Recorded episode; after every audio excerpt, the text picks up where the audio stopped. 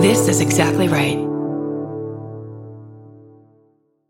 If you're a fan of meticulously crafted worlds that reimagine every little detail, then you'll enjoy the podcast Imaginary Worlds. Host Eric Molinsky spent over a decade working in public radio and uses those skills to create a sound rich podcast that features interviews with Andy Weir, who wrote The Martian, the writers of hit TV shows like Star Trek Strange New Worlds, designers of games like Magic the Gathering, and the puppeteer who designed Miss Piggy. You can find Imaginary Worlds wherever you're listening to this podcast.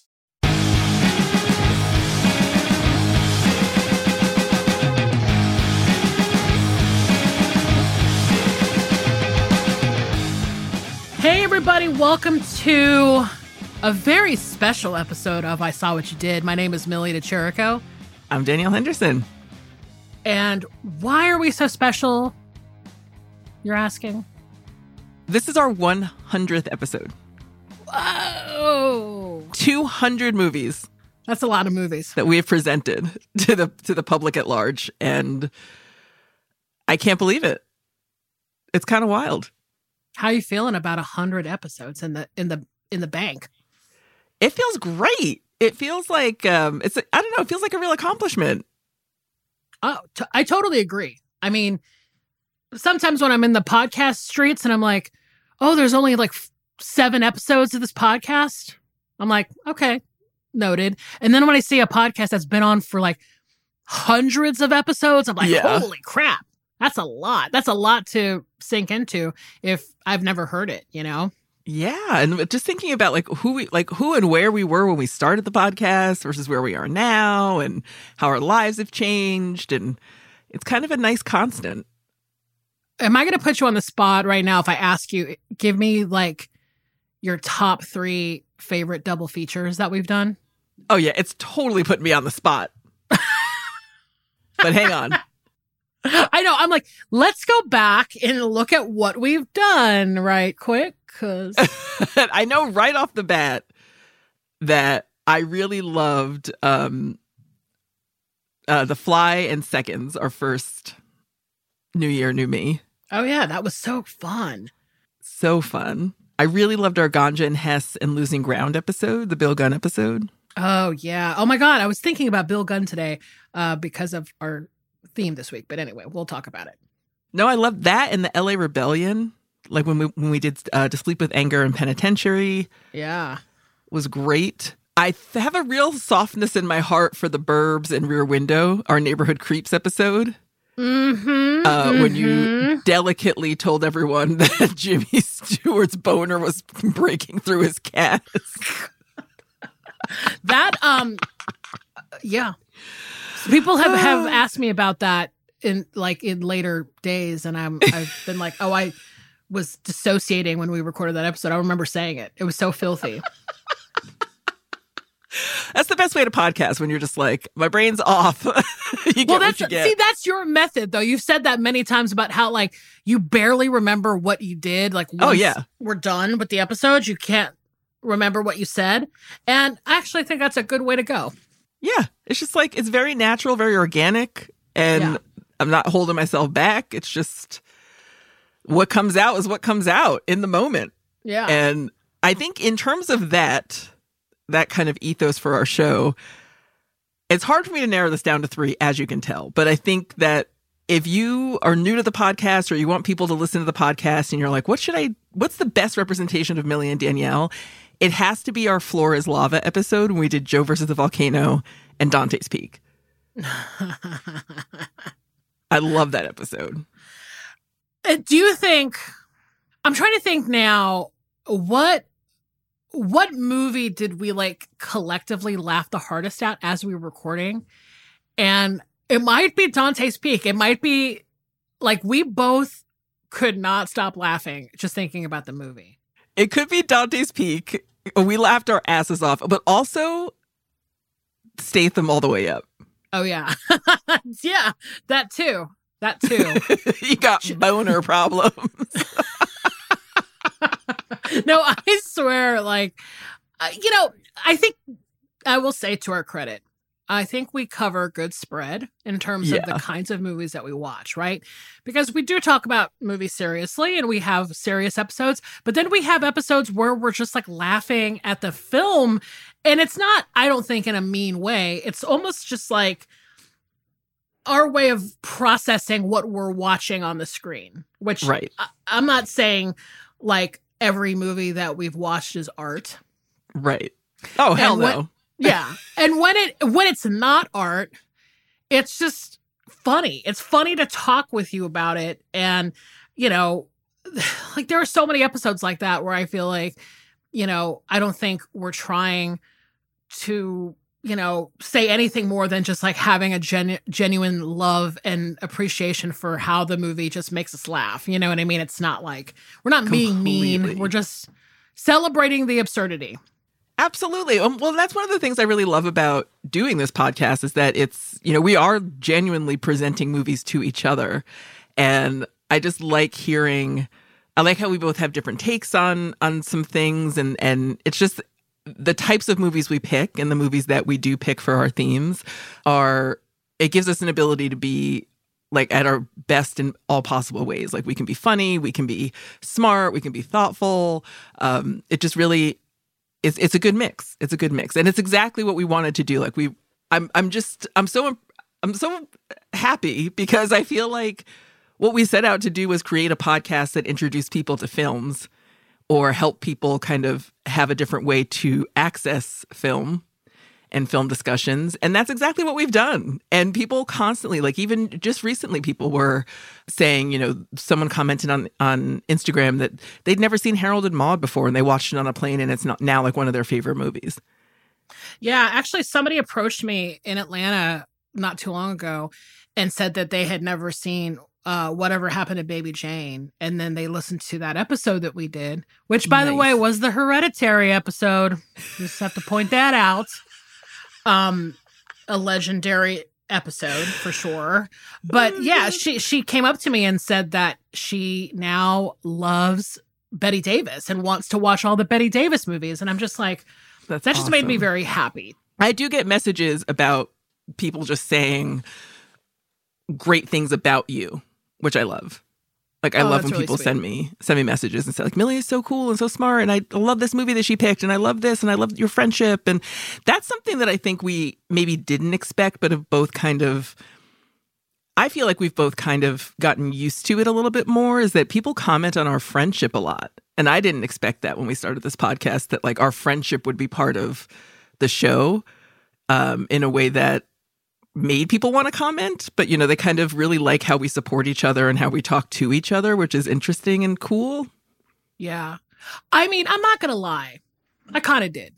I kind of, I kind of expected people because I feel like uh, I don't know. I I think about the kinds of podcasts that I want to listen to, and I think that in a in a way you have to kind of invest in who's talking to you. You know what I mean? And like, uh, it's audio is such an intimate medium, and uh, you know if you don't if you don't really like somebody, it's very obvious very quickly. You know, Yes. and there are people over, you know, who will not listen to the podcast because they can't stand the way that I talk or something, or wh- who whatever Oh. they don't like. That's fine.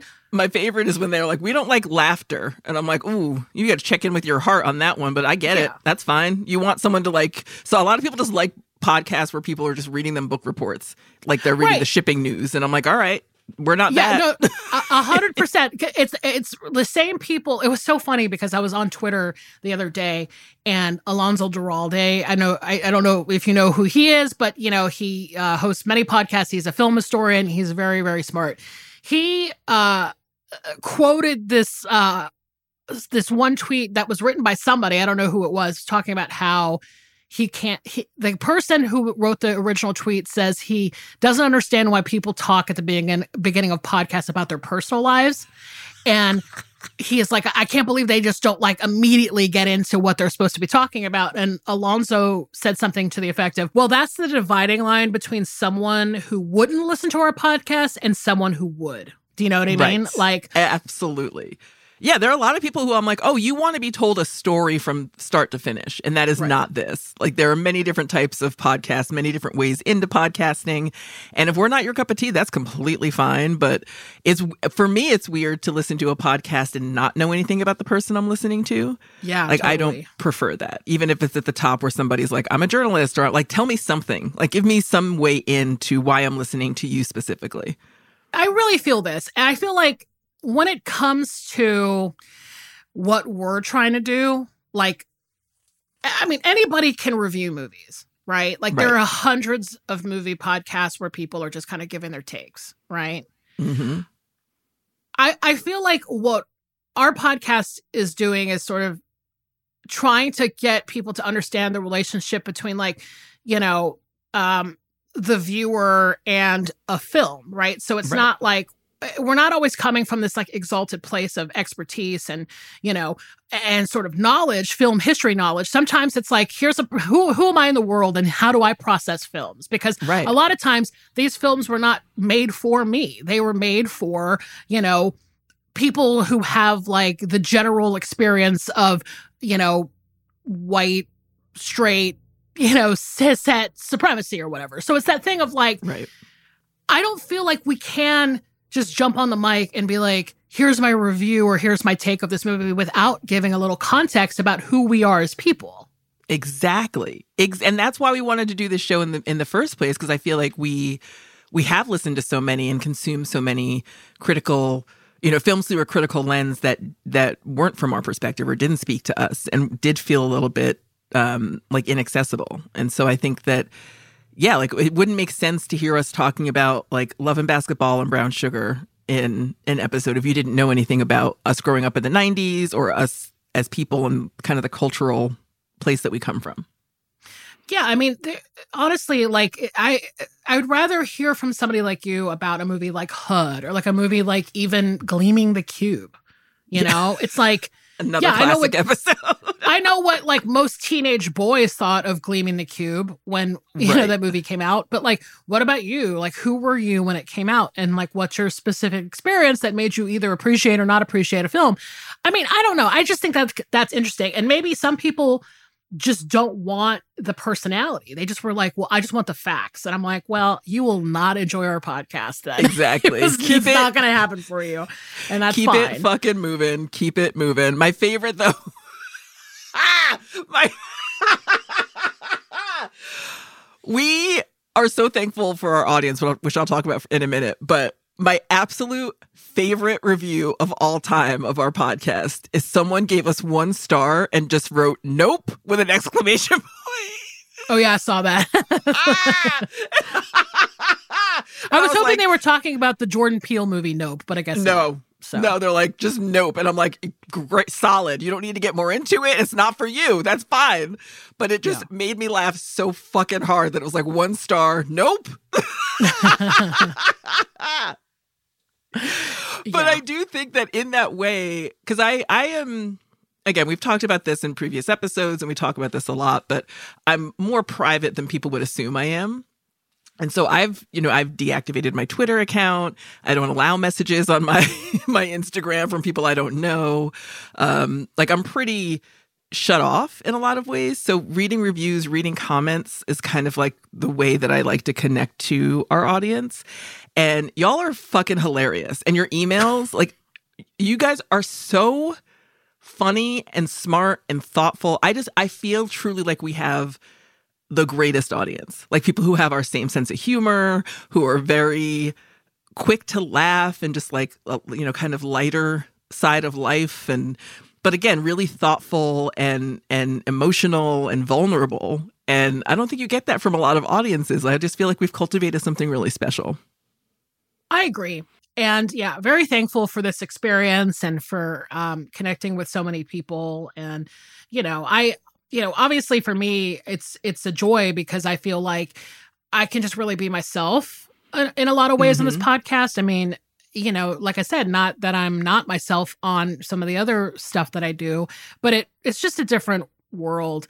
I feel like, you know, in when I'm out there like doing things sort of professionally for my career, that kind of stuff, like I just feel a little bit more pressure to, you know, I don't know, present myself as like a polished like individual. And with this podcast, it's like I can just like say that say the F word all the time and talk about boner shattering casts and stuff like that. I mean, it's it's a it's it's like a way for me to kind of relax and um and also I feel like too with the, with the movies we pick, um, I like that the structure is where we choose our own movies. Right right? Because yeah. a lot of times with other po- film podcasts, you don't choose the movies; it's part of some theme of of the show, or mm-hmm. you know, like I've done so many podcasts where they're like, "We're only going to talk about movies from 1961 and 1969, and you have to pick." That's the you know, right, the, the metric, and then I'm like, "Oh my god!" Like I got to go and do all this legwork and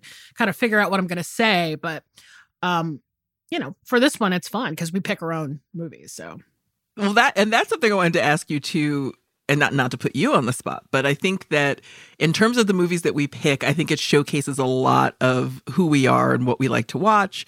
And has it impacted your professional career? Like now that you're moving into a different stage of your career, like do you think that the work we do on the podcast is going to influence what you do going forward? Like, do you want to do more things where you feel like yourself? Do you want to be more of a, an expert? Do you want to be more of um, like a traditional role, a non-traditional role, like not necessarily forcing you to think of what you're going to do next, but just curious about how this experience where you do get to be so free and be so much yourself has impacted yeah. like the rest of your film career. Yeah, I mean, honestly, I'm a lot more broad on this show than I ever was. You know, okay, so when I was a programmer, you know, uh, over at TCM, like I, I programmed all kinds of stuff there too. Like, you know, a lot of people thought I only did like cult movies, and I'm I was like the cult movie girl, and that was just my only interest. I mean, I programmed that the whole rest of that network too, you know, alongside my coworkers, of course. But, you know, I did, you know, I worked on Noir Alley with Eddie. I, I worked on Silent Sunday Nights with Jacqueline. Like I did imports with Alicia. So that's like, you know, foreign films, silence, noirs. Then I programmed like pretty much stuff during the day and on the weekends. So Sundays with Grandpa, that was all yep. my shit. Like all of the westerns and like all of the rom coms and stuff. So it's like it was broad for me in that way. And I think a lot of people, though, didn't understand that I was doing that. So they were like, oh, you only program like weird, crazy cult movies. And that is the only thing that we want to talk to you about, right? Is like, right. what's your take on this cult movie? What's your take on, you know, X, Y, and Z? Uh, with the podcast, I feel like in a way, I sort of w- went away from that where I felt like I was talking a lot more about like 70s, 80s, 90s, like more recent movies. Of course, you know I don't watch. I have not watched movies past 2000, so I'm, I'm learning thanks to you about movies from the 2000s and later. But um, but even like being able to talk about, you know, I don't know, like the way we were, or you know, even like stuff that you've picked, like 90s films and Hereditary, and you know that kind of stuff. That's interesting to me too. And so I feel like, yeah, yeah maybe like in this uh, new phase of life, maybe I'll be able to kind of like expand my, I guess, my expertise more, or at least verbalizing my expertise, right? Yes. Yeah, because you already have it and it's a part of who you are. And it's even thinking back to like, you know, you being in school and film school and going back for your graduate degree and, and, you know you're focusing more on on gender politics and like it's all there already. It's just that like you haven't been given a platform to really um vocalize that until now. So i'm just i'm really happy that you get to show to show off a little bit and to kind of showcase that you are knowledgeable about film in many different ways not just cult classics or cult films um, but that you have just a kind of built-in institutional knowledge about that world. Yeah.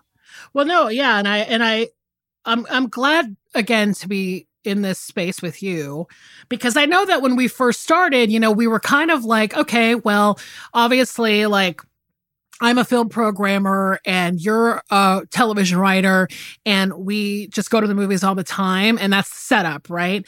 But I feel like I, I, I feel like you maybe at the beginning thought, you know, I mean, I can understand it being kind of intimidating to do a film podcast because there's just so many like film podcast stereotypes out there. And I know that it was our mission to make something that was not that, right? Right. Um, but I feel like you've become less intimidated by the this world over time, and I feel like you're really in it. You're in it. You have a, a critical opinion. You have something to say.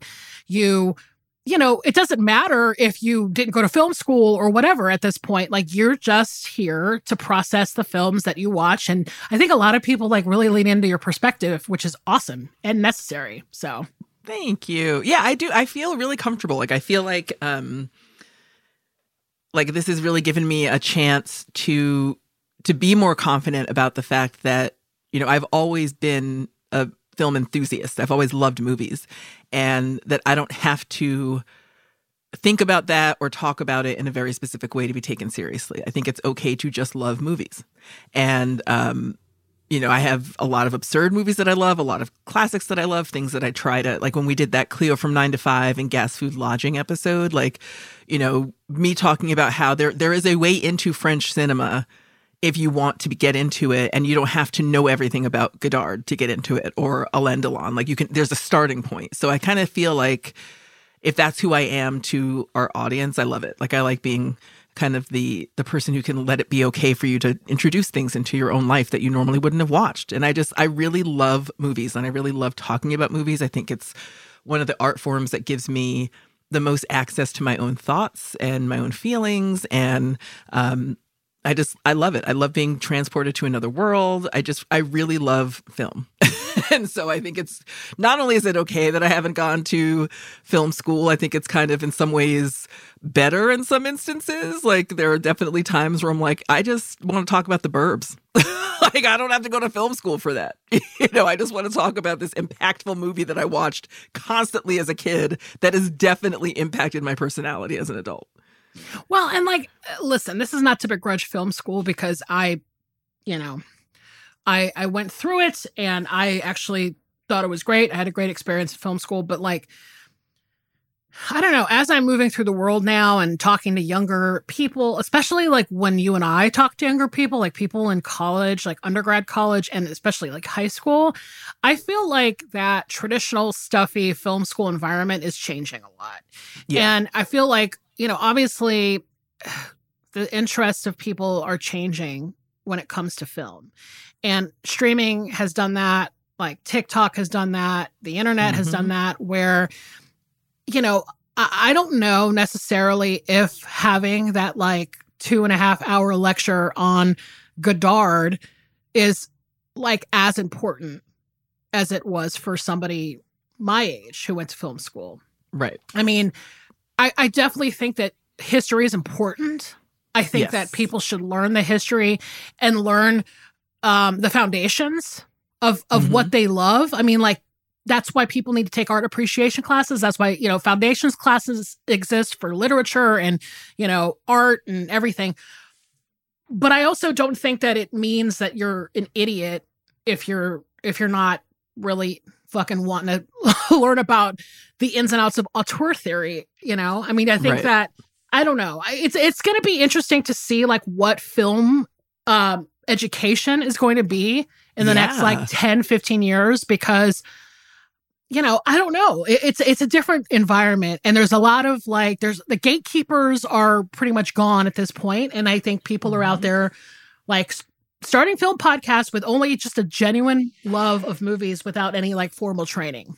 Absolutely. I I love I love that world. I like I like to see that openness and I like to see that people are doing it in the same way we did, which is like we just like this and we want to try it.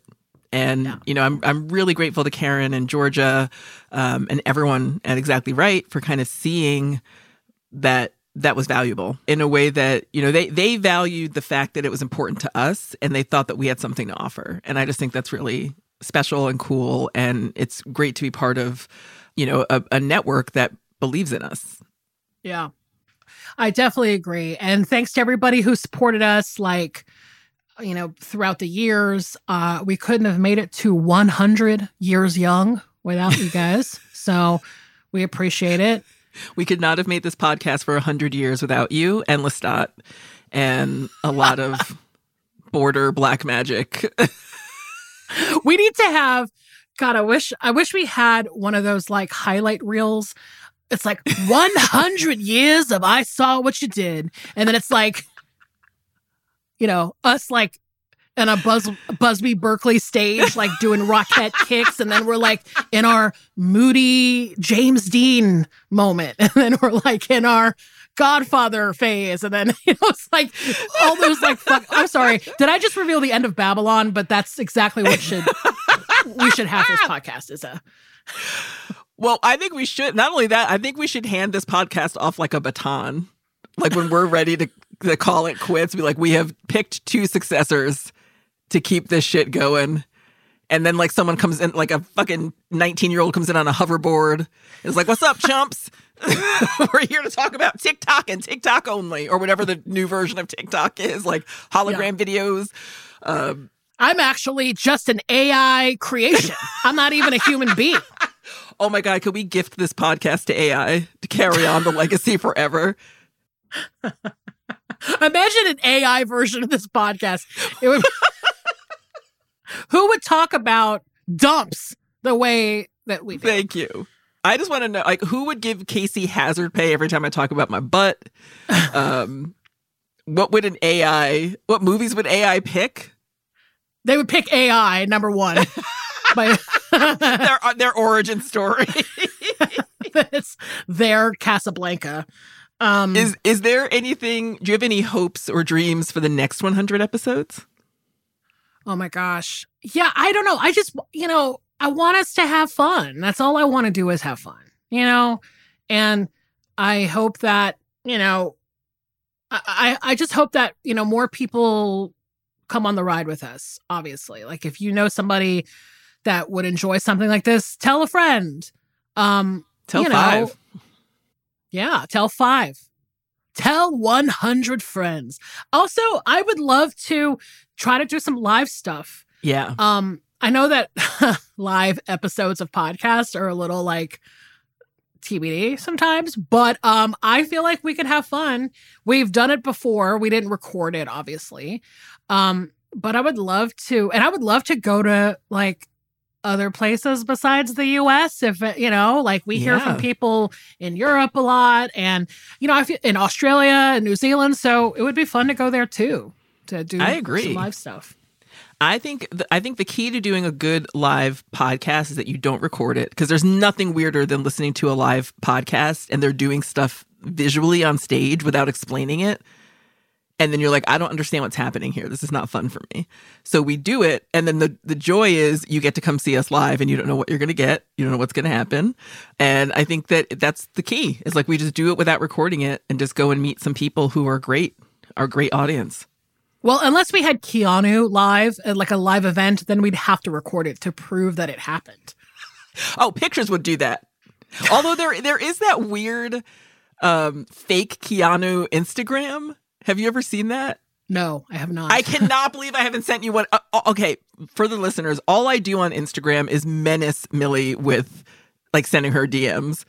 I just my goal is only to make her laugh as hard as possible. And I specifically my specific corner of that is uh there are a couple of people who do these like age regression videos where they show a, a celebrity now and then they go back to their early years. Good lord. I don't know why I love them so much, and I don't know why I love sending them to you so much. But there is an account where it's like a fake, like a deep fake Keanu doing stuff, like cleaning the toilet or whatever. Yeah. Or like cooking. Look, I uh, if we could get him the real Keanu, we'll put a fake toilet on stage. We'll get him to clean it while talking to us about Point Break or no, I honestly like I'm so excited to be here with you after 100 episodes. It's such a fucking pleasure doing the podcast with you as I say at the end of every episode and um here's to 100, 200, 300 more. High five.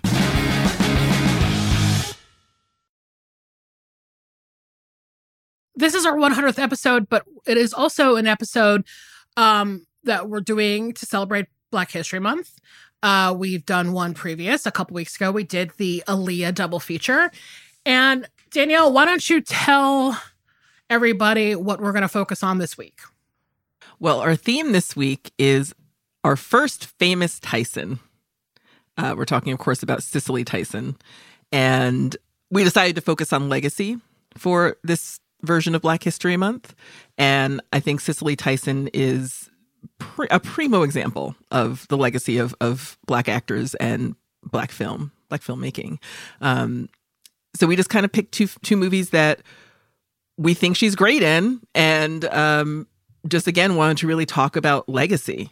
Cicely Tyson died last year and she released her memoir just as i am 2 days before she died and what a life i mean a lot of what i'm going to read from and quote from is from her new york times obituary and you want to lead a life that leads you to this kind of obituary. I, I, highly recommend reading the whole thing. I highly recommend reading her book. I just started the book actually, but she's led such a, an interesting life and from the beginning has really been someone who held on to her morals and her values um, at a time when that was really difficult to do if you wanted to be a black actor who made a name for themselves. So, you know, she died at 96. She was making films, movies, and acting in plays for 70, over 70 years. She had seven decades in this business, which is huge huge. And she won Tonys and Emmys, and she won uh, an honorary Oscar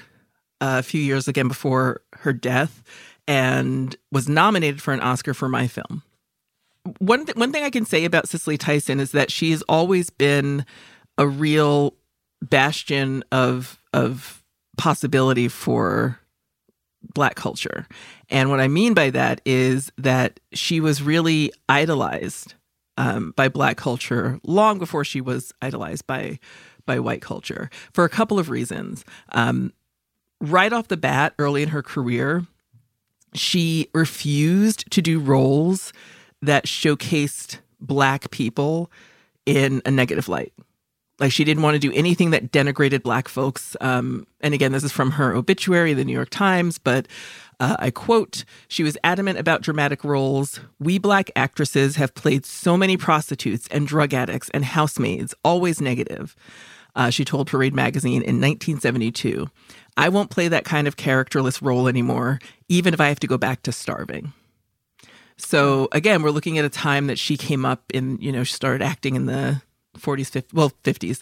Um, and just really refused to lean into what was a lot a large part of the cultural stereotype at the time for black actors and she's like i won't do it there's got to be something else and part of what helped her launch her uh, into acting in a way that she felt comfortable was my movie um, sounder in 1972 and she plays rebecca who's the wife of this louisiana sharecropper and it really is a story of our history, of Black history, but it also shows a lot of strength. And I think I picked it for that reason too, that it shows some strength and some humility and some some reality.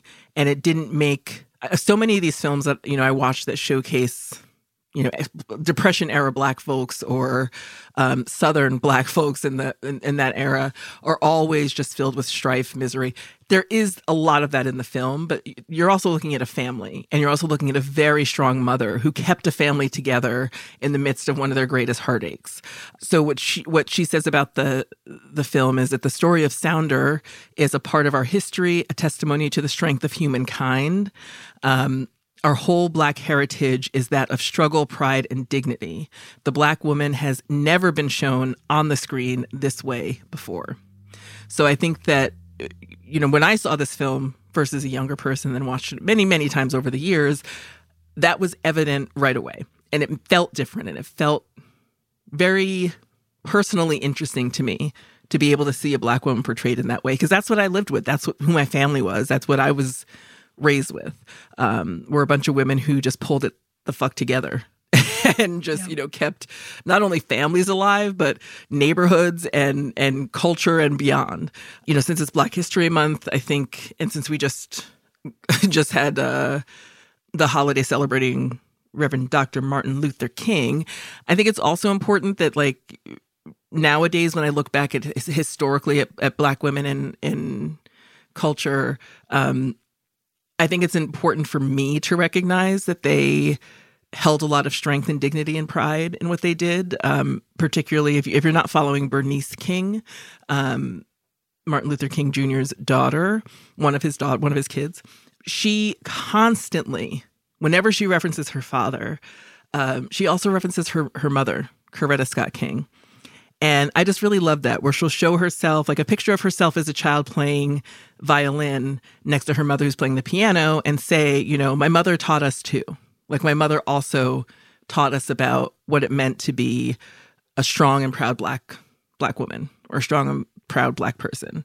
Um, and I think about how interesting it is that for for women like Cicely Tyson and Coretta Scott King and beyond, that they often take the back burner to their more famous partners. So Cicely Tyson was famously married to Miles Davis from 1981 to 1989, and I think that it's uh, you know again I don't feel like she was she lost anything for being married to him, but it definitely was a time in her life and in her career where the focus was more on who she was married to instead of who she was. But she just kept this, I don't know, she just has, there's something very regal about her. She was kind of the idol of the Black is Beautiful movement. Um, and she really just kind of embraced blackness in a way that again at the time that she was doing it it wasn't popular um, so again from her obituary Miss Tyson was an idol of the Black is Beautiful movement, regal in an African turban and caftan, her face gracing the covers of Ebony, Essence, and Jet magazines. She was a vegetarian, a teetotaler, a runner, a meditator. Um, and from 1981 to 1989, the wife of jazz trumpeter and composer Miles Davis. Uh, since the 1960s, she had inspired Black women to embrace their own standards of beauty, including helping to popularize the afro. Uh, and Vanessa Williams said, She is our Meryl Streep in 2013. She was the person you wanted to be like in terms of an actress, in terms of the role she got, and how serious she took her craft. She still is. Uh, she also helped found the Dance Theater of Harlem, and the East Harlem building where she lived as a kid was named for her. Um, you know, there are magnet, there are schools named for her, there are performing arts places named for her. She really had a huge impact on black culture and on culture in general for her whole life. But her her impact and her legacy was built into who she was as a person. And that's something that's also very interesting to me about her film career is that you don't feel like there's a separation. You can feel that she's of course acting, but you don't feel like there's a separation. And I think it's because of the roles that she chose that helped us to see her in a more full light that we also got to see what that looked like at large um, on screen. Yeah. Well, gosh, that's a great tribute to Cicely Tyson, who is the focus of our episode this week. Uh, it's so surprising to me that you said that she was a vegetarian and a teetotaler because she was 96 when she died. So mm-hmm. she was healthy, healthy, healthy. And, and she uh, ran and she meditated. Yeah, it's amazing. like, and you know what's also interesting to me is that I read about how because I remember hearing this when you know after she had had passed away. Um, her service was at the Abyssinian Church in in Harlem, which is a very famous church. It's gorgeous, and Tyler Perry, you know, gave part of her eulogy, or you know, kind of stood up and and spoke. And she writes about this in her book. And he said that even though she was a really proud woman, because she wrote about it in her book, he felt okay saying it out loud, that he took care of her for the last 15 years of her life. Um, he paid her a million dollars for one day on a film. Uh, and he really took care of her needs for the last 15 years of her life. And that's because even though she is this incredible and prominent and hugely important actress and hugely important person, she was not paid well or rewarded for that work. She got paid $6,000 for Sounder. And all you can give all the honorary Oscars you want, but that is that is meaningful to to focus on the fact that this woman who meant so much to so many was not rewarded for her work monetarily and reached a point in her later years where without the help of Tyler Perry, she may have been in really dire straits. And it makes me so sad for so sad for our world that that's how we treat our elders. Um, but it also makes me really just kind of happy that she had the kind of respect and and he talks about it in that way that he wanted to pay her the respect that he thought she was owed her whole life. Yeah. So, yeah. Well, I I have to say I'm excited about this double feature this week. I mean, your film is a masterpiece in my mind, and I'm so glad that uh, I, I'm so so excited to hear you talk about it. And then uh, my film this week, I know I'm going first, um, is her first movie. So, um, and it was mm-hmm. made only a couple years before Sounder. So, uh, I think it's a pretty good representation of the films that she was um, she was in and, and her acting and what she was capable of. And I'm excited to get started. Me too. And I really think it's int- we could have had two different themes for this as well. One being movies based on books, which both of our films are, right. um, or I think an, a good alt for this week's theme is Cicely Tyson is going to get that leg. Cicely Tyson is coming for that leg. Men beware. leg trauma. I did not realize that that was a another theme we could have gone on to this week. Holy shit. I know it hit me as I was watching. I'm like, ooh, she's coming for that leg. Even if it's wow. not her personally, being part of her orbit means watch those legs. Yeah. Wow. Holy shit. Well, on that note, um, I uh, my movie this week is um from 1968. The screenplay was written by Thomas Ryan, uh, obviously from a book of the same name by Carson McCullers, directed by Robert Ellis Miller, and it's called The Heart is a Lonely Hunter. I felt very old, and it was like something was heavy inside me. I'd become a grown person now, whether I wanted to be or not. I love your movie so much. I do too. I, I really do. And, you know, like I said, it, it uh, as everyone probably knows, um, this is the film adaptation of the Carson McCullers book. Carson McCullers was 23 when that book mm. came out, which I think is pretty remarkable. But you know me, I'm a Southern gal, so I'm a, a fan of kind of that Southern Gothic writing. Um, so I had to see this movie at some point. And um, you know, the book takes place in the 1930s, but the movie is in modern times. So when it was made, so the 60s. So it's interesting because this movie is kind of like there's a lot going on. It's kind of like a slice of life type film, mm. and it mm-hmm. has a lot of different storylines. So I'll just tr- probably try to give like the bigger points of the film, hopefully, and maybe just talk about some of the characters a little bit. So this movie is centered around a man named John Singer, and he is played by a young Alan Arkin. Absolute royalty. Royalty. Um, I was trying to remember when the first time I saw Alan Arkin was, and I have to say, I think it was in So I Married an Axe Murderer. when he plays the like police chief of the yes. Anthony LaPaglia character. Okay, same, same, same. Yeah.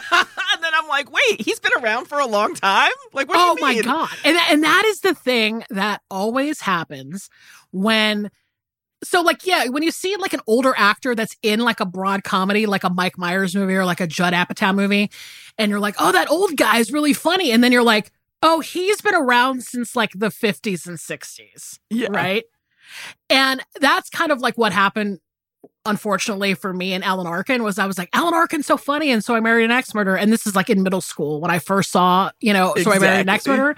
And then you're like, oh, wait a minute, but he's been around forever. So um he is he is uh wearing lots of suits in this. So you may not uh recognize him maybe at first, but it's definitely him. And his character Singer um is deaf and doesn't speak.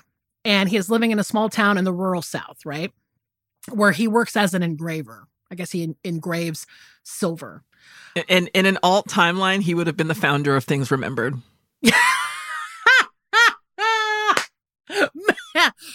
I don't know when Things Remembered was started, but maybe that is the origin story. That would be a great origin story for for Things Remembered. Alan Arkin just like hammering out little uh, old English letters. Our founder sat in the back. Didn't want to talk to anybody. did not want to talk to anybody. Could absolutely read lips. Did not want to hear from any of y'all. yeah. Um, but he um he has a friend. So Singer, you know, obviously deaf, doesn't doesn't speak, and uh, but he has his friend named Spiros. Okay, and Spiros has a cognitive disability, um, and Singer basically looks after him. And in the book, I think that they like live together.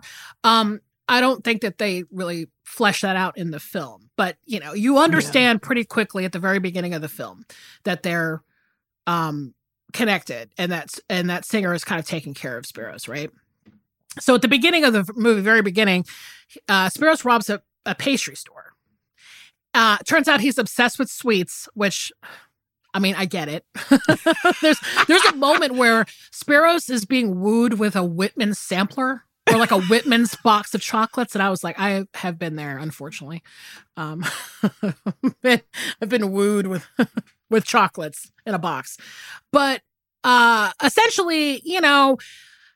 Spiros' uncle, who owns a store in the town, is like, uh, I don't want to deal with him anymore. And I'm thinking about just kind of sending him away to an institution like miles from here, hundreds of miles from here, right? And Singer, after that happens, Singer decides to move closer to the hospital. And he ends up renting a room with this working class family. And the teenage daughter of this working class family is named Mick. And she's played by the actress Sondra Locke, whom I love. And I want to just really encourage people to read about Sondra Locke if you can, like, even if it's just like her Wikipedia article, because she also led a really fascinating life. And there's a lot of uh, point details in her life story, which are very interesting. She was with Clint Eastwood for many years. It was very tumultuous um, with the two of them, especially towards the end of their relationship and her kind of place in Hollywood. And um, yeah, and but she's also like she was like in an open marriage for like 50 years. She was one of the first women celebrities to discuss abortion and you know talk about you shouldn't have kids and she didn't want kids so there's like a lot in her story that i think is really interesting too so just if you get a moment, go look her up. She's very interesting. But um the thing about Mick, her character in this film, is that she wants like all the stuff that teenage girls want. Like she wants to like, you know, go out with friends and have parties and have a boyfriend and listen to music. But her family is poor. Her dad is out of work. He is suffering from an injury. Uh, and her mom is, you know, a real hard ass. Like, mm-hmm. it really doesn't want her to kind of do anything more than just you know, contribute to the family and not bother anybody, right? Yeah, she's the oldest of three kids, and it's just kind of like her mom is just so withholding and just kind of sees her as like chattel. Yeah, pretty much. And I mean, that's something too. I think about the link between our films is is poverty and and the idea of people who have to sacrifice education for mm-hmm. you know um for economic stability for the family. Um, Mick, one of Mick's like younger siblings, I have to say, is this like real classic little smartass eight year old. Um, okay, we got to talk about Bubber because one of my favorite fucking things about this movie is everything Bubber says. Yes, but also the fact that he has a friend called Spareribs. that is literally right. My last sentence in this paragraph that I wrote was that most importantly, he has a friend named Spareribs. and there's a there's a scene in the movie where like Mick ends up having a party for like her high school friends, and then like the three, like her younger brother and maybe two of his friends are, are over and they're like shooting off fireworks and like ruining her party. And I'm like, which one is Spareribs? Is Spareribs at the party? I gotta I know. I cannot get over. I love. He's like classic little brother, but just plays it to a fucking T. Yeah, I mean, he is like one of the like he's kind of got like a you know a real a smarmy attitude. You know, we love talking about like little brothers and sisters in film, uh, and he's he's he's one he's up there. He's definitely one of the best. So here's the thing about Singer. So Singer's living in this house, you know, and you know, Mick is sort of drawn towards him because he's interesting and like he's a stranger. And, you know, obviously, like the family understands that he, you know, is deaf and mute. And, you know, there's a little bit of insensitivity towards that, obviously, with kids because they're just kind of saying things. They're using really Mhm. outdated terms for things. But she kind of like takes a shine to him and he, uh, and starts kind of confiding in him a little bit about like her love of classical music and and you know she um wants to get a piano for the house but the family can't afford it. But so one day singer's at a diner and he's sitting there and all of a sudden this drunk guy comes in and the drunk guy is played by my man Stacy Keach I love how much in the way that we only up until sneakers showcased Robert Redford in a certain light on this podcast. I love that we have only talked about Stacy Keach's most dirtbag roles. okay, his role in The Heart is a Lonely Hunter is kind of like the spiritual ancestor to his role in Fat City. Yeah. Like it's another guy who's down on his luck and he drinks too much, right? that that's that's To put it mildly. yes. to note, this is Stacy Keach's first movie too. So um and he comes out all guns blazing, like he's just like harassing people in this diner. They kick him out. Then he goes outside and he starts throwing himself against a wall. I mean, he's in real he's in a real state. Okay. And Singer comes out and wants to help this guy, right? Um, and out of the corner of his eye, he sees this black doctor who's walking by. Okay. And this doctor is played by Percy Rodrigues, the actor Percy Rodrigues. And Singer, you know, communicates, Hey, can you help this guy out? He's bloodied and, you know, he's killing himself, basically. Um, and the doctor straight up says, I do not help white people. Mhm. You know, like I'm not helping this man. And, you know, you're like very compelled by the reasoning for that, obviously. But then, you know, Singer sort of like plays with him a little bit and then he finally agrees, right? So the character of Dr. Copeland now kind of enters the story and he becomes friends with Singer at a certain point. And, you know, Singer is offering to pay him for helping out the Stacy Keach character, but you know the doctor doesn't want his money, and then he they finally agree to a um a situation where you know Singer can help one of his patients who also is deaf, and so it's it's um they kind of develop a, a friendship, and then you know much like the Mick character, the doctor begins to kind of tell Singer about the complicated relationship that he has with his daughter Portia, who is played by Cicely Tyson, right, and you know, this relationship in the film, I think, is really important because it kind of shows it's doing a lot of things. Because, you know, this movie, I think, is doing a lot. It's it's talking about disability, obviously. You're right. It's talking about class. It's talking about race. And at the center of it is the singer character, right? Mhm. And I understand like what the narrative is trying to communicate, which is that isn't it interesting that this man who doesn't talk is now kind of like hearing everybody else in town talk, right? hmm And he's kind of like the like the Forrest Gump centerpiece of this film. Like he, this could also be a Forrest Gump origin story. Like he impacts all of these lives, and his him him simply being part of people's lives changes their lives and impacts their lives deeply. Right, right.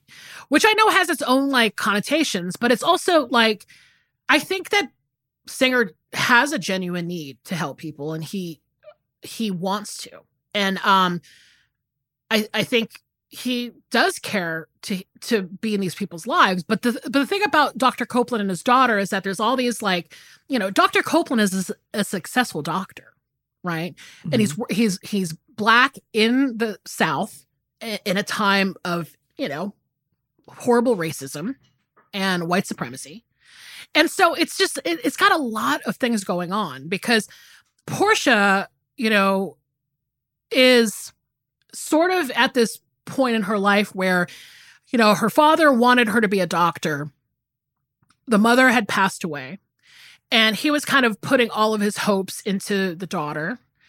And she decided instead to marry, you know, a man who has a, you know, a very like working class job and just sort of she decides that she wants to be a housekeeper and like so his his the the dad is just very like uh, uh, he can't understand why she would not want to follow in his footsteps right Mhm.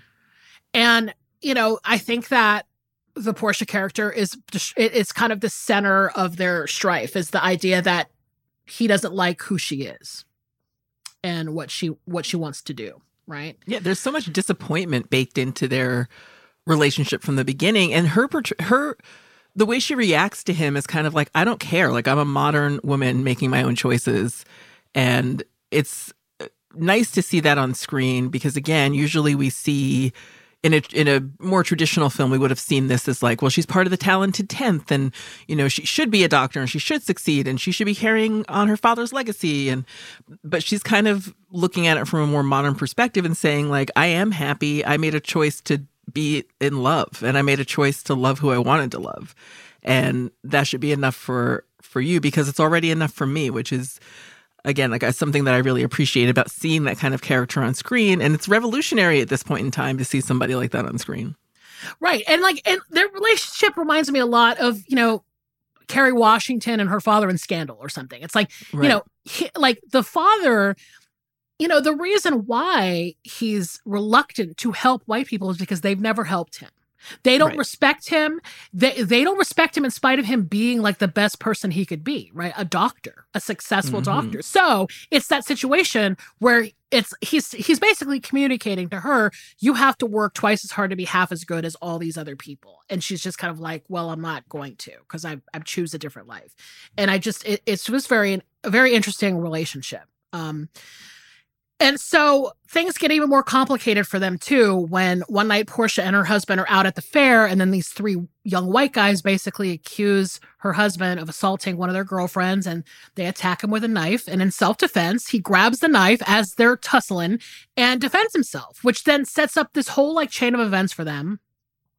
And you know, Portia really wants her father to save her husband because Mhm. again, here you have a black man who is essentially, you know, being set up to be this like this person who's assaulted these white guys.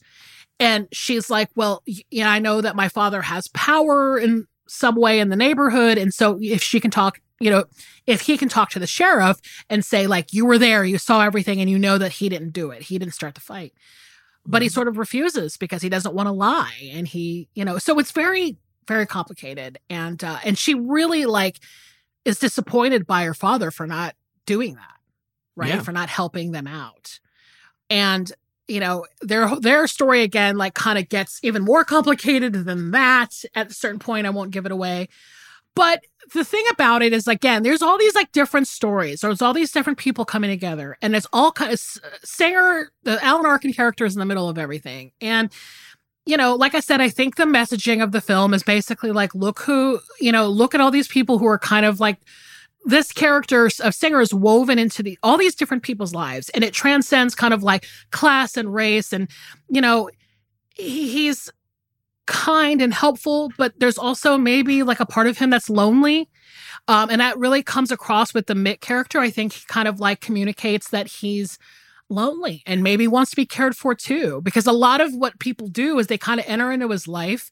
He ends up helping and then they kind of go away, which I think Mhm. is mostly like what happens with the Stacy Keach character. Because I guess what happens with Stacy Keach is that he cleans himself up and gets a job and you know he, he was supposed to have you know this standing chess game with singer and then he's like well i got a job so i can't can't hang out with you now see you later you know and singer is kind of like bummed because it's like okay well i helped this guy out and now you know yeah it's kind of over and i don't know how i fit in with people which is a very interesting concept to me right? Because as people we think about that all the time right? We're like well I, do i really have friends or am i just helping people out? That's bleak. No. Listen i never said this was going to be a blast. But it's it's true. It's like usually the our, our the way we conceptualize loneliness is that there are people that stay away from from other people, and in this film and book, it's like, well, he's someone who's trying his hardest to be part of his community and still feels lonely. It's Yeah. so sad. Ugh, this movie. Yeah, and you know, I'm like, I won't give the rest of the movie away, be, simply because there's just a lot going on, and then again, like, um, you know, there's a lot that happens after afterwards. But um, uh, to me, I feel like uh, like this kind of character study is really appealing to me. Like, I love these slice of life films, and I love seeing all these characters interacting and how they're kind of like in this town, and you know for our purposes of this episode, I mean, Cicely Tyson, in terms of it being her first movie, she's incredible. Like, she has very dramatic scenes. And, uh, you know, she's really like, she shows a, like a full range of emotions. Like, there's Mhm. parts where she's like crying and anguished, and there's parts where she's having a blast at the carnival, which was really fun to see, you know, before obviously the violent part that happened later. But, um, yeah, I don't know. I mean, to me, again, like the original book uh, was something that I read like a long time ago in high school, and Yeah. it, the, seeing this movie again made me want to pick the book up again and and reread it because it's been a long time. Um, but um, yeah, I mean, this movie hits. I love it. It's great. It's so good. And it's such a great, like you said, it's such a great initial role for someone. It's such a great first role in film for someone.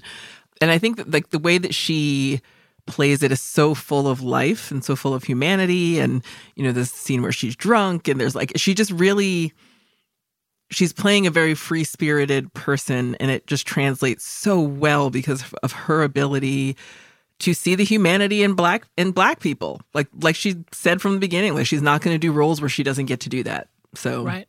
Yeah. could not have been a more perfect fit Yeah, and it's um a great a movie that takes place. It's supposed to take place in Georgia, but it was actually filmed in Selma, Alabama, which I think is really cool, and shot by the incredible cinematographer James Wong Howe. We've talked about him before, so yeah.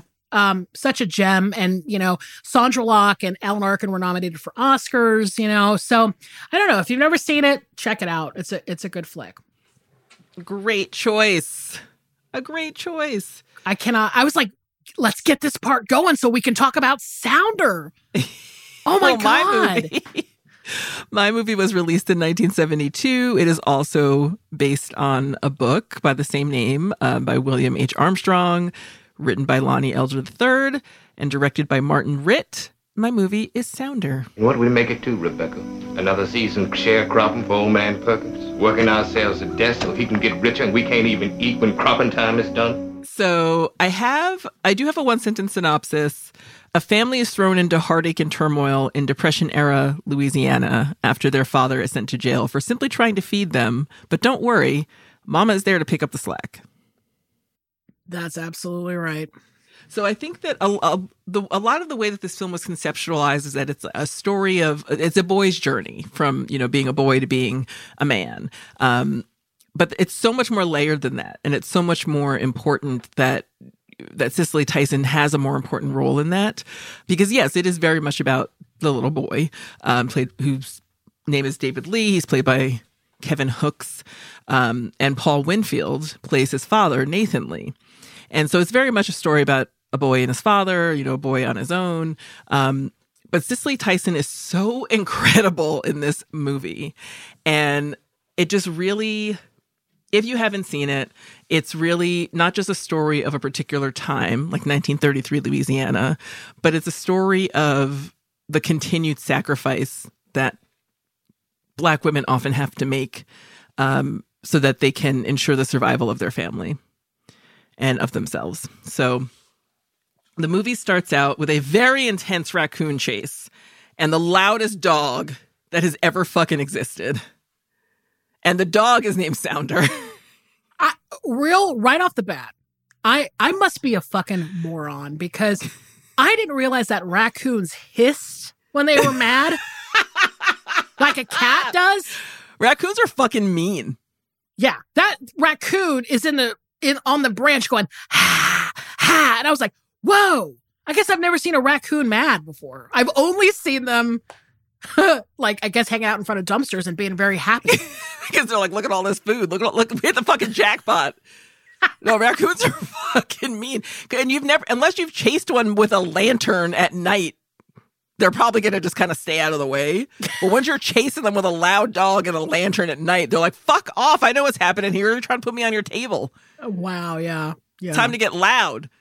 Uh, but it's like this chase through the woods, and you get to see a lot of the the landscape of where we're living or where where you know this family family lives, and they, it's not successful. Like the dad does not catch this raccoon, and there's he's like, "Fuck, there's going to be no meat on the table." Like I'm just bummed out. But we did our best. Like you can tell from the introduction that he has such a genial approach to life, and he's not mean to his children. He's not mean to David David Lee, who's like right next to him um, and it's kind of like his his sidekick. And so he shows his frustration, but then immediately pulls back and is like, "But we did our best, and we'll get it next time." And he's just really like a supportive dad, like he just really is, like right off the bat. Yeah. And you can tell that David Lee really enjoys being part of his father's life in that way like he's starting to feel a sense of importance he's the oldest of three children and you know his dad kind of relies on him um, for a lot but he also has his own goals, his own dreams, much like Mick in The Heart is a Lonely Hunter. Um, so they go home and we get to meet Rebecca, who is Cicely Tyson's character.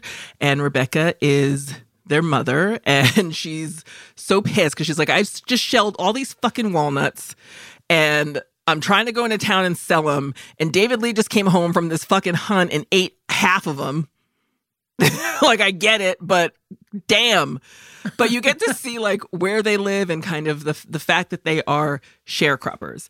And if you don't know what sharecropping is, sharecropping was a system where a landlord or a person who owned a chunk of land um, kind of allowed a tenant to live there and use the land in exchange for a share of the crop. So it's like, all right, you're growing corn, give me half your corn and you can live here and work the land. Um, but it was an incredibly flawed system and super fucked up and usually was designed to keep people in poverty. So right off the bat, they would like lease equipment to their tenants and maybe give them tools and maybe buy them clothes. And so before you even plant a seed, most sharecroppers were deeply indebted to their landlords.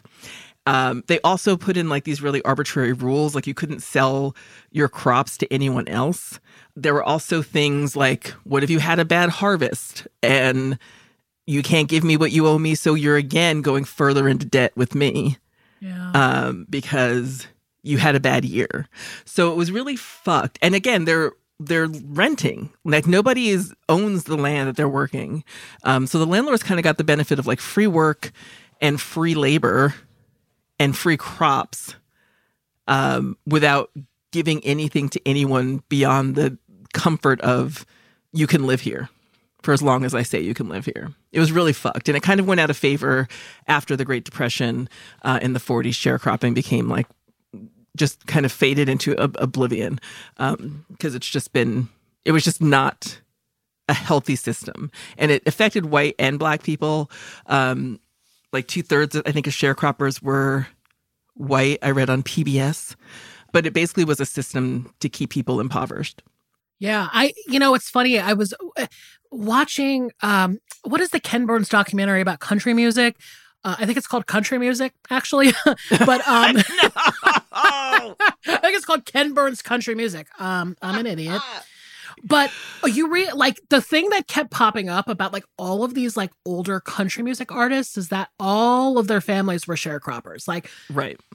Johnny Cash, like, you know, anybody. Like, and I was just like, wow, like that's so interesting because yeah, I mean it's it is such a anytime I hear sharecropping, I'm like poverty, right? Because that's mm-hmm. the system is so deeply fucked.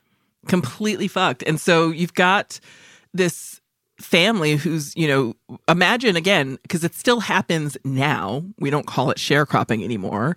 But imagine you're working the land, you're growing food, and you can't afford to feed your family.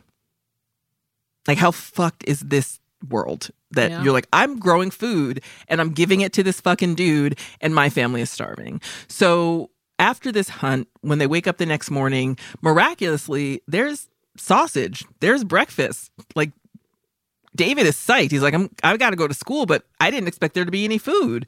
And there is. And Rebecca and Nathan kind of have a tense little moment that they don't go too far into. But Nathan's like, well, I had to do what I had to do. And what you find out later is that Nathan has basically stolen this food from a local business and he's caught. So David Lee goes to school. I, there's one point where Rebecca says, like, you know, it's six miles to school. You better get going. Can you fucking imagine? Like, I do not respect my ancestors enough. Like walking six miles to go to school and, and fucking then you get imagine imagine this. You're a sharecropper. You walk six miles to go to school. You're a little bit late, and the teacher kind of gives you a little side eye. And then when you get there, she's reading Huckleberry Finn, which is Yeah. like the most racist text, like in terms of the representation of black people. So this is his world. Like David is living in a really, uh, he's kind of got one foot in each world, and he's definitely not comfortable with it. Yeah, I mean that this that whole part about like him going it's at some point in the film it's revealed that the landlord was the one that got him into this school anyway, which it's like it was such a struggle to go to. It's it's far away. It's all white, and he's kind of set up to fail. I mean, he can't help but be late. And then when he shows up late, everyone's staring at him like, you know, he's a big idiot. And it's just sad. It Mhm. was just it just made me very sad for the for him because again, it's like a system that's making people fail, and it just was heartbreaking. You know? Absolutely. And it, it, it, it also, I think it's heartbreaking too because it really lands on this kid. Like he's carrying a lot of psychic weight and a lot of the heft of, I know that I'm trying to do something different. He did get me into this school, but also we are still poor. We still don't have enough. I feel obligated to my family. Yeah. And it's just, it's just so hard. Like life is just hard for him. And then he, you know, after school, he has to deliver laundry that his mother has been doing all day. Um, and you know, we get to meet one of the clients, Mrs. Boatwright, who's this this white woman who's supposed to be like a good white woman, like a nice white woman, but she's still kind of employing these people and keeping them in a system where they're impoverished. And you know, but she's you know she kind of gives David a book. The three she gives him the Three Musketeers and is like, let's talk about it. Like she's trying, but in the way that we see a lot in this era and still, um, and there's a moment I'll talk about in a little bit where she's kind of indicative of the fact that white people will go right up to the brink, but they'll never go over the edge in terms of helping someone who's less fortunate or is helping someone who has a completely different class or racial status than they do. Yeah. Um, so she again is set up as kind of like the nice white woman character, but it's questionable to me. And I think that in my critical lens, I kind of still look at that character as, you know, is she though? Is she? So, you know, again, like like I said, David is is one of three children. Uh, you've got Earl and Josie May, his brother and sister, who are younger. And then, you know, you get this great scene of of seeing Nathan Lee playing baseball and he's so good at it and the family's having so much fun and they have all these friends. One of the friends is Ike, who's played by Taj Mahal, who also did the music for the film. And um he's just kind of walking and playing guitar, but they're just like they have a system. They ha- they have a, a a social system, they have a life, they have joy. It's not just all we're working on a farm and you don't get to see us as full people. Like they go to church, like they just have not just their family, but their extended family, which you can tell is very important to them. yeah. And so at one point, you know, they come they're coming home from that baseball game and there are these two white guys on the porch and they're the sheriffs and they're like, fuck. Because this is when Nathan gets found out that he has stolen this food. They've already walked into their house. You know, there's no sense of ownership. So they just walked in and they're like, yeah, we saw the food, so we know you did it. And you're coming with us. And like, and the sheriff had like the ham in his hand or something. And I'm Yeah. like, like, This bitch. bitch, what the fuck? Like, you walked into these people's like, so you're gonna take half of a ham back? Like, what is your what is Yeah. your reasoning here? Like, You couldn't just leave him the fucking ham? I know. like is unreal. And so they kind of put him in the back of this truck, and as they're taking them away, Sounder, the dog, starts chasing after his owner like they're very tight, and this bastard shoots Sounder. And Sounder takes the fuck off into the woods, and for a few days they don't know if he's alive or dead. And it's really sad because you're like, all right, this is a connective point. If you're wondering why the movie is named Sounder, I think it's because there's a connective point between this dog, the father, and the son. And he's really representative about, like, you know, that the closeness of that relationship and the continuance of that relationship through this dog. A hundred percent. Absolutely. And I when I tell you that this when that sheriff takes that shot, I get sent into a tailspin of hatred for that motherfucker. Like Absolutely. I'm like, this character should fucking die. Sorry. Like, not only did he just take the fucking ham, but now you're shooting a dog. I mean, I think we can all universally agree that if you shoot a dog, you're a piece of shit. But like, Piece of shit. it's the beginning of this of that fucking aggression because for the rest of the movie he is a 110% piece of shit and I, it's like that moment where I just get so keyed up because I'm like, how Ugh. fucking dare this guy? And it is it's it's a it's a tra- it's a trauma point that's that sets off the story because the father is taken away, the food is taken away, and the dog runs away. It's like in one fell swoop, this entire family's life and comfort and ability to survive is taken out. And I hate that fucking sheriff. That character can go straight to hell. Um, but this is also a moment where Rebecca starts shining and Rebecca comes to the forefront. So you see the fact that she is instantly worried. She's, you know, kind of, she has to comfort her kids. Um, you know, she comforts David and tells him, like, you know, Sounder will come back. He's probably just hurt. You know, he's going to heal himself and come back. But then she's also really concerned for her husband. So she goes into town and wants to see him. And the sheriff is just like, no, you can't see him. Not only because it's not visiting day, but because you're a woman. So we wouldn't let you see him anyway. And too bad for you. And she's like, what the actual hell? Like I can't find, I can't see my husband. I can't find my dog. Like she's just truly concerned. Um, and she's also been told that he's going to be transferred to a labor camp, and they won't give her the information about where or what that is. So uh, the thing that was interesting to me about this, and the reason why I absolutely understand why both Paul Winfield and Cicely Tyson were nominated for Oscars for this movie, is you're seeing all of the emotional work and everything that she's trying to keep down while also trying having to maintain her status as someone who's not a disagreeable black person Right. in a moment where you absolutely should be disagreeable. But she's acting her fucking face off in this instance where you're seeing her strength through the fact that she cannot, she's helpless. She cannot reply. She cannot question. She just has to go with the flow of this moment. And I think she just acts this, not just this scene, but from this point on in the movie where we really start to focus on Rebecca, you see that come through time and time again in so many mm-hmm. ways. And it's, it's truly artistically wonderful. Yeah, I mean the scene where she goes into the grocery store and you know it's just she's buying the ingredients to make a cake for her husband who is in jail, mm-hmm. right? And the owner of the store is basically like well, your husband stole from me. So like how can I even trust you? Like you're, you know, you realize how much I've like stuck up for you. All this crap is like this kind of like what poor me, poor me, like you're such a bad person and she's just like trying to keep it together. Like she's just like you know and that and that exactly what you said that moment of like cicely tyson's face and her reactions to this shit she's just like i can't say anything i just have to like keep it moving and know it's, it's anguishing it's complete anguish. And the owner of that store is the landlord. And so he's kind of like taunting her with, like, well, how are you going to get me my fucking crops if your husband's locked away and you already owe, owe me money? And the way that she responds to that is with such grace and to kind of say, well, I didn't say I was going to put this on credit. And I didn't, you know, we're going to, we're going to make sure that you get your crops. Like my, my family and I, my kids and I will make sure, like she has to console this piece of shit while Yep. she's going through one of the hardest emotional moments of her life in a time of such uncertainty for herself. And I just think, oh God, she acted the hell out of that scene.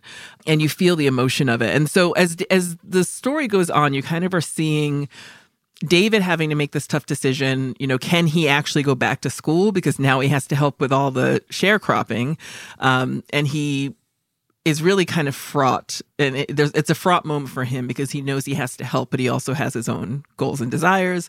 Um, he brings a cake to his dad in jail and still can't find out where he's going. Um, his dad is it's such a again such a weirdly sweet moment because it's so tense and so tough to see someone in that position but you know the way he carries himself um, you, you know, you can tell it's because Rebecca has told him how to act and kind of told him like, you know, bring your dad this cake and, you know, don't stay too long and don't don't be a don't be a bother. Just give him this cake. Find out where he, where he's he's going. And she's standing outside with the other two kids, and it's just so touching and and heartbreaking. So, and it's it's just again like moments of injustice that just punctuate the story in quiet ways, like the way that the sheriff pokes through the cake before he gives it to, back to him. He's like, "Oh, I got to make sure there's no files in here," and he just like destroys this fucking cake um, before he gives it back. So these moments of injustice are perpetual, and you can see that Rebecca has to stand up to this and for this all the time.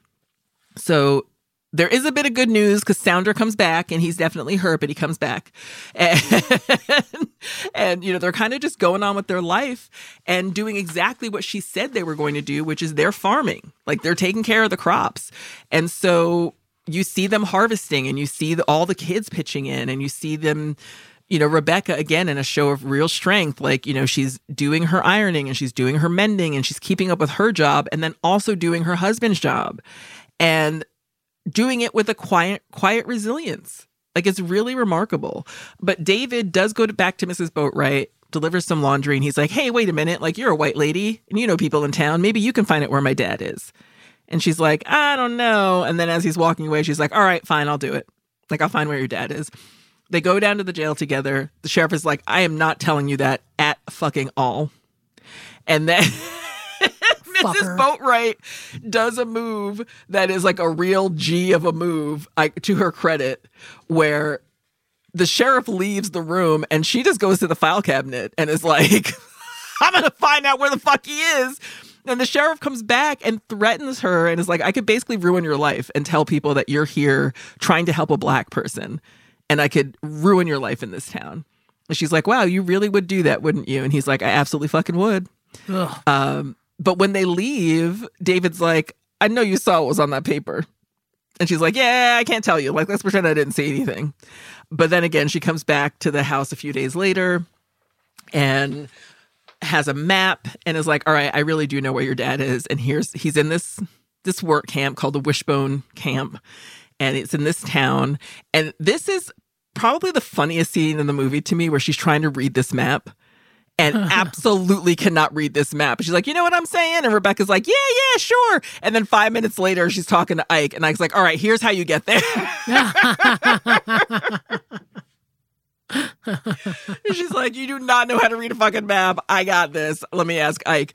But again, she finds out where her husband is and then has the fortitude to send her young son to go find him. Yeah. And she has to have that again that resilience to say like all right my husband is already gone but i'm now sending my, one of my children out into this world to try to find him. And he kind of does like he goes to this camp and he doesn't see his father but he gets hit on the hand and gets harmed. But you know some of the prisoners are like yeah he's here but don't bother us. Um, but because of this injury he's trying to help him. You see him trying to really like take care of it himself and dipping his hand in the stream and he's just it still hurts he's not able to care for himself because he's just a fucking child. So he does this really, I think was a really smart move where he goes to a schoolhouse. And this is where he meets uh, Mrs. Johnson. And she is the teacher at the school. And she's black. And every kid in the school is black. Yeah. And he is fucking stunned. Yeah. Like he walks in and is like, um, am I in the right place? yeah, blows his but, mind, right? Yeah, it totally blows it. He doesn't even know this is a possibility in the world. And she's like, "Don't you go to school?" And he's like, "Yeah, but it is not like this." Yeah. So she she takes care of his hand and then invites him to stay for the night and kind of like have some comfort. And then she says, "You know, we'll uh, we'll fix your hand, give you a hot meal, and help you find a way home." And this is a really pivotal scene for David because this is where he, when he gets to her house and he sees how she lives, and it's like this really nice house and it's full of books. And she gives him a bunch of books to take with him. And he does make it back home and he tells his mom this story of like, you know, me and Sounder went on this fucking journey and didn't find dad, but I did find a life and I found a future. And I was not expecting that shit. So what I really love about this whole structure and, and the introduction of Miss Johnson is we get to see not only these two different perceptions of what black women could be in this time, but Rebecca instantly makes a choice. And again, through Cicely Tyson's acting, we get the best of this. Um, you're watching her really make a choice between, you know, do I send my son out into the world and let another black woman raise him in a way that I can't do it? Yeah. And she does. She's like, yeah, you should maybe go to this school Yeah. and maybe you should move far away. And maybe that's what's best for you. Um, and I don't want to ruin the end of the the end of the the movie. Um, but I will say that it, it brings me to tears every time for reasons that you're not like I can't say because I don't want to ruin it. But there is just such a real sense of love and devotion from Rebecca and a real commitment to the emotional life of her children and making sure that they don't develop that kind of hardness about the world. And I think both Nathan and Rebecca do that for their kids, but you see it more with Rebecca because she's more present in the film because Nathan is sent away, um, you know, for a year. And it's it's just remarkable. I think that the fact that she wanted to play a character with dignity, and then when you see her in this role, you're like, yeah, she absolutely did it. And I can see why she waited, and I can see why she didn't want to play the typical roles. And she really showed Hollywood that there was a way to write black women differently. There was a way to portray blackness differently. And I don't think she gets en- enough credit for that. I don't think this movie gets enough credit for that. It was nominated for four Academy Awards, but I will say that I think it doesn't get enough credit for changing the structure of how blackness is viewed on screen. Yeah. Yeah, the, I, I don't want to give away the movie either, but maybe I'll dance around it because I just want to talk about like literally my favorite part of the movie, Yeah. which is the scene of Cicely Tyson running. mm-hmm. And it's kind of like at a wide shot. Mm-hmm. So you're just kind of seeing her run like through a field. Um, again, like not I don't want to give the context because you know, whatever. I want you guys to see the movie if you haven't seen it, but like I cry Yeah. so hard every time I see that part. I cry every Same. fucking time. Like I'm th- I'm tearing up just thinking about it because I'm just like it's just like just the most wonderful emotional like moment and i just am like yeah i mean it's such an iconic moment of the Yeah. film and of her career and i just feel like that oh my god it, it- it's like everything i love about the movie in like one scene completely. Ugh. Oh, from the realization to the moment where she's running, it just takes me away. It just takes me out every time. And it's, you're right, like it's the encapsulation of the film in a scene. And it's also, a, we're seeing the range of her acting abilities and her emotional life on the screen in that moment too. And it's just, Yeah. it's really stunning. It feels so. Like I've, I, it's rare that I feel so connected to a character who's lived such a different experience. Yeah, but I think yeah. that her acting is what really brought it to life and brought it to brought it to life in a way that made it impossible to not have that connection with her in that in that moment. Yeah, total, totally agree. And not for nothing. I mean, I absolutely love um, Kevin Hooks in this movie. He's just Mhm. so precocious and sweet, and like, re- just really like loves his family and loves his dad. You know, Completely. and I don't know if anybody's the the way that I knew him as an actor was actually through a different movie. Like, there's a movie called Aaron Loves Angela yeah. from 1975 where he's in the movie with Irene Cara and um so I I rem- I saw him first in that film and then I and then of course I watched Sounder and I was like I mean he's just such a, a good actor even like as a little kid he's just Yeah. he's so wonderful and he's like the heart of the film and he you know he obviously like kind of are on the journeys with him and it's it's amazing and I I, I can't help but love a dog, like an extremely loyal dog, and people who love their dog. I mean, come on, like that. And this movie is so good. It's so good. It's so good. And Kevin Hooks, by the way, has gone on to be a director and a producer, and he, you know, directs television and just has had a wonderful career. Um, and just really carried this film. Like you said, he really was the beating heart. He he he was the the narrative of the film. I think Cec- Cicely Tyson was the beating heart of the film. Yeah, Um, yeah, I revised my answer. It's that I Yeah. revised my answer. That's that's that's what I think. And um she's I mean, this is like her iconic role, I feel like. completely. I'm so glad we got to watch it again. This uh what so what did you think? I mean, we did, you know, a couple episodes for Black History Month, thoughts on the month, thoughts on the the experience. Yeah, I like that we focused on legacy and came at it from a couple of different ways and just really I just always I always love February. I always love talking about I always Yeah. love Black History Month and talking about films and really seeing the the swath of how blackness is represented in film, which again we do all year long, but I just I love it. I, lo- I think it's it's really important to focus on these these cultural moments that revolve around legacy. Yeah, agreed. And like, you know, with the Aaliyah episode, I mean, we talked about two black women and one whose career was very short and Mhm. one whose career was very long. And so I like that too. It's a good it's a good contrast and I like the month. So um if you guys have any thoughts or just want to email us, we are at I saw what you did pod at gmail.com.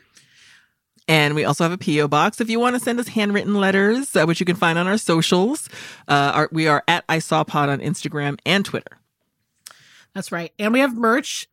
So if you want some, go to the I saw what you did section of the Exactly Right shop to find everything you'd possibly want.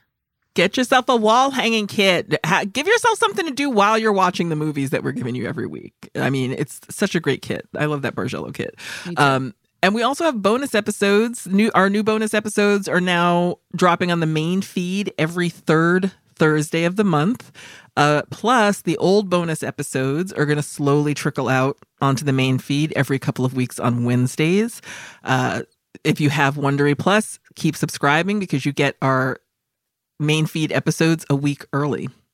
Uh, so thank you for for being a subscriber, and thank you for helping us get to 100 episodes. I know. I was going to say it's a fucking pleasure to do a hundred episodes with you. A Um, hundred years. all right. Well, then, so what are the movies for our next episode? The movies for our next episode are, I, I think, going to make it impossible to guess the theme. Truly, Truly.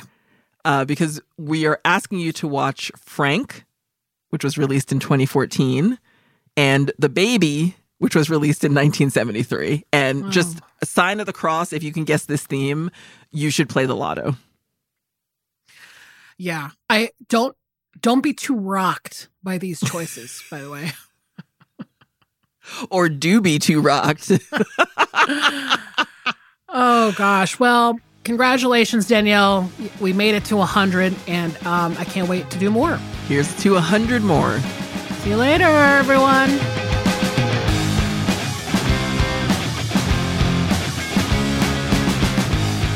This has been an Exactly Right production, produced by Casey O'Brien, mixed by Edson Choi. Our theme song is by Tom Breifogel, artwork by Garrett Ross. Our executive producers are Georgia Hardstark, Karen Kilgariff, and Danielle Kramer. You can follow us on Instagram and Twitter at ISawPod, and you can email us at ISawWhatYouDidPod at gmail. Follow I Saw What You Did on Apple Podcasts, Spotify, or wherever you like to listen so you don't miss an episode. And if you like what you hear, rate and review the show. And visit exactlyrightstore.com to purchase I Saw What You Did merch.